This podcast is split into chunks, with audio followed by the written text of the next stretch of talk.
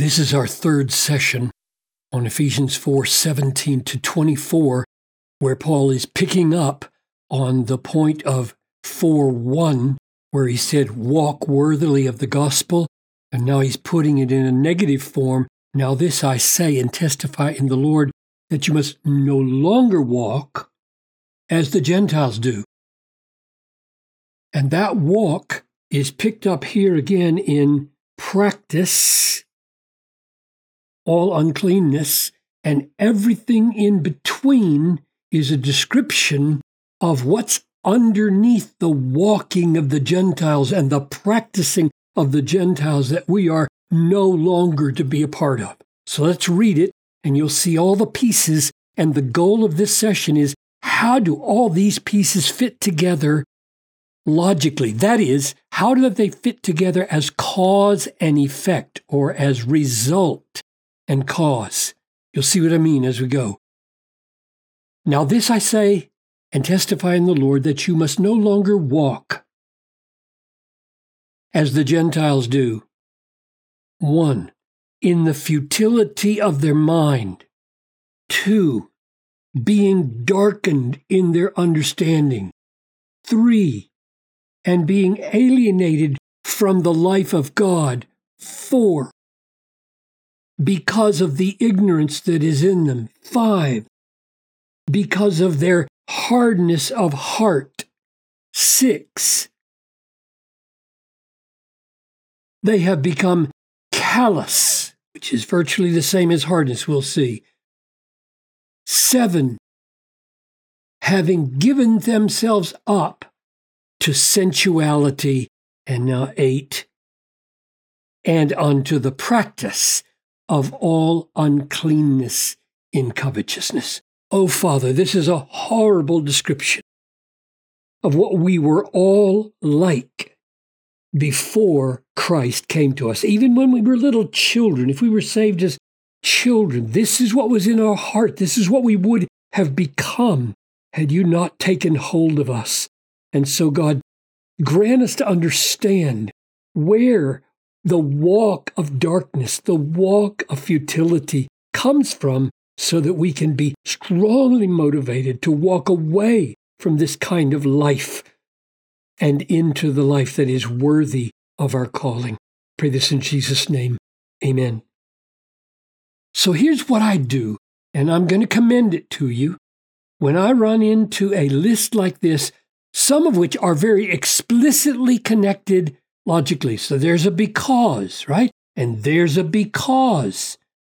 So some of these are explicit, others are not. So I'm going to walk through it with you and ask you what you would put where it's not explicit. What kind of connector, what kind of logical connector would you put between these pieces? So walk no longer as the Gentiles and I would say, well, because don't want to be walking in a way that's futile.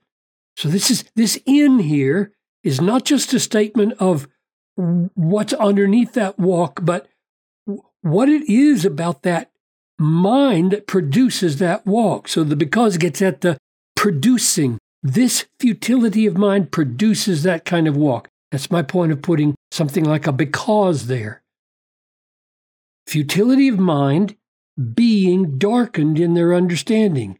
Now, this doesn't say in order that they're darkened or because they're darkened or therefore they're darkened. It just says being, and we have to supply whether it's some kind of logical connection or not. And again, I'm going to say, I'm going to suggest a because. They have futi- their mind is futile. It doesn't do what it's supposed to do and ends in a dead end because they are darkened in their understanding.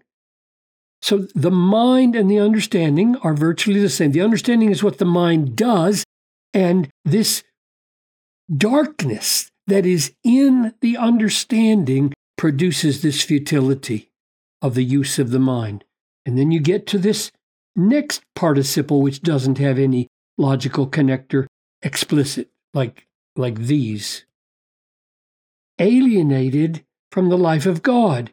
Now, this is a little more difficult, but I'm going to stay with what seems to me he's doing all the way down. It seems to me because of these two explicit becauses and the logical uh, obviousness of others that he means for us to trace these down, down, down to the bottom cause. So I'm going to put because here again. Because. So avoid the walk of the Gentiles because it comes from a futile mind. That futile mind comes because there's a darkness in the understanding. That darkness is owing to the fact that the life of God is totally missing. That's the point of the darkness. When God is not in the mind, when God is not taken into account in the mind, what's left is darkness. And the reason they are alienated from the life of God is because, now this one's explicit, of the ignorance that, that is in. They don't know God. They don't know God.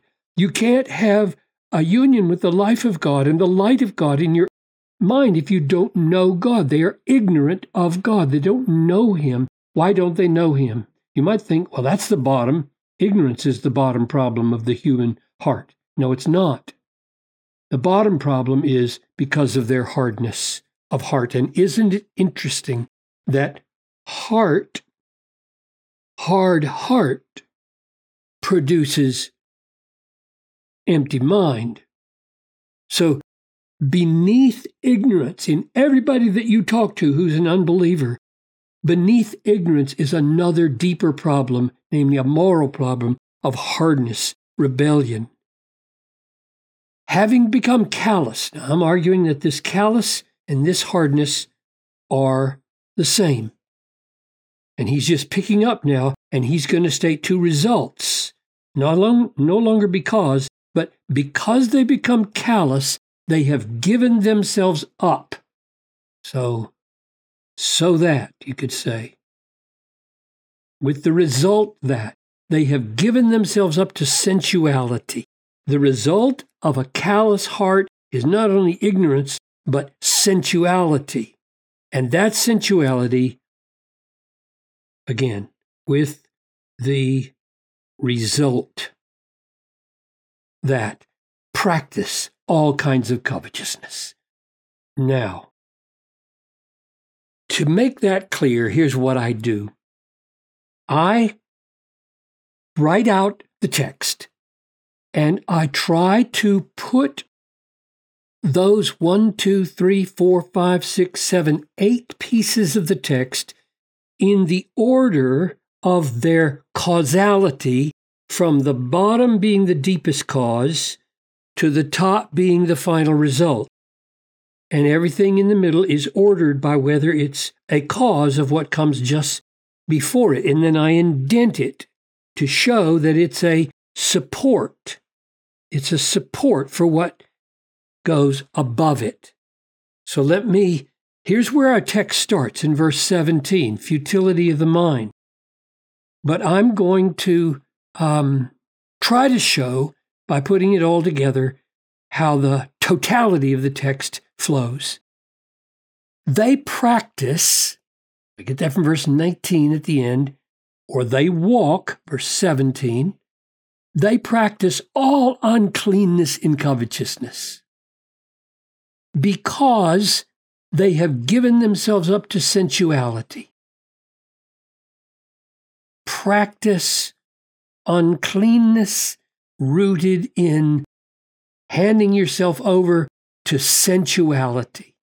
The sensuality is rooted in the futility of the mind.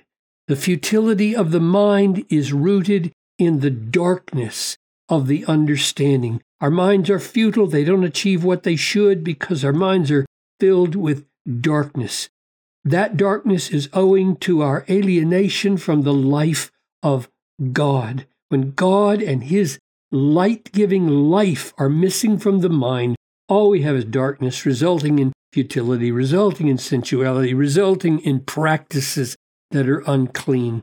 Beneath that alienation is ignorance, and beneath that ignorance is hardness of heart, or call it callousness. You notice, notice those are on the same indention because they are repetitions. This is not a cause of this, this is repeats it.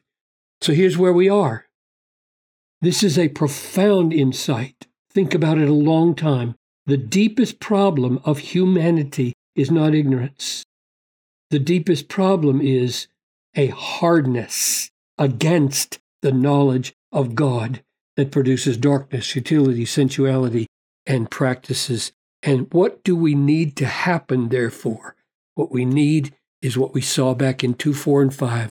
But God, being rich in mercy because of the great love with which He loved us, even when we were dead, that's callous hardness. We were dead in our trespasses, made us alive together with Christ. By grace, you have been saved. That's what has to happen here. Life of God has to stream in.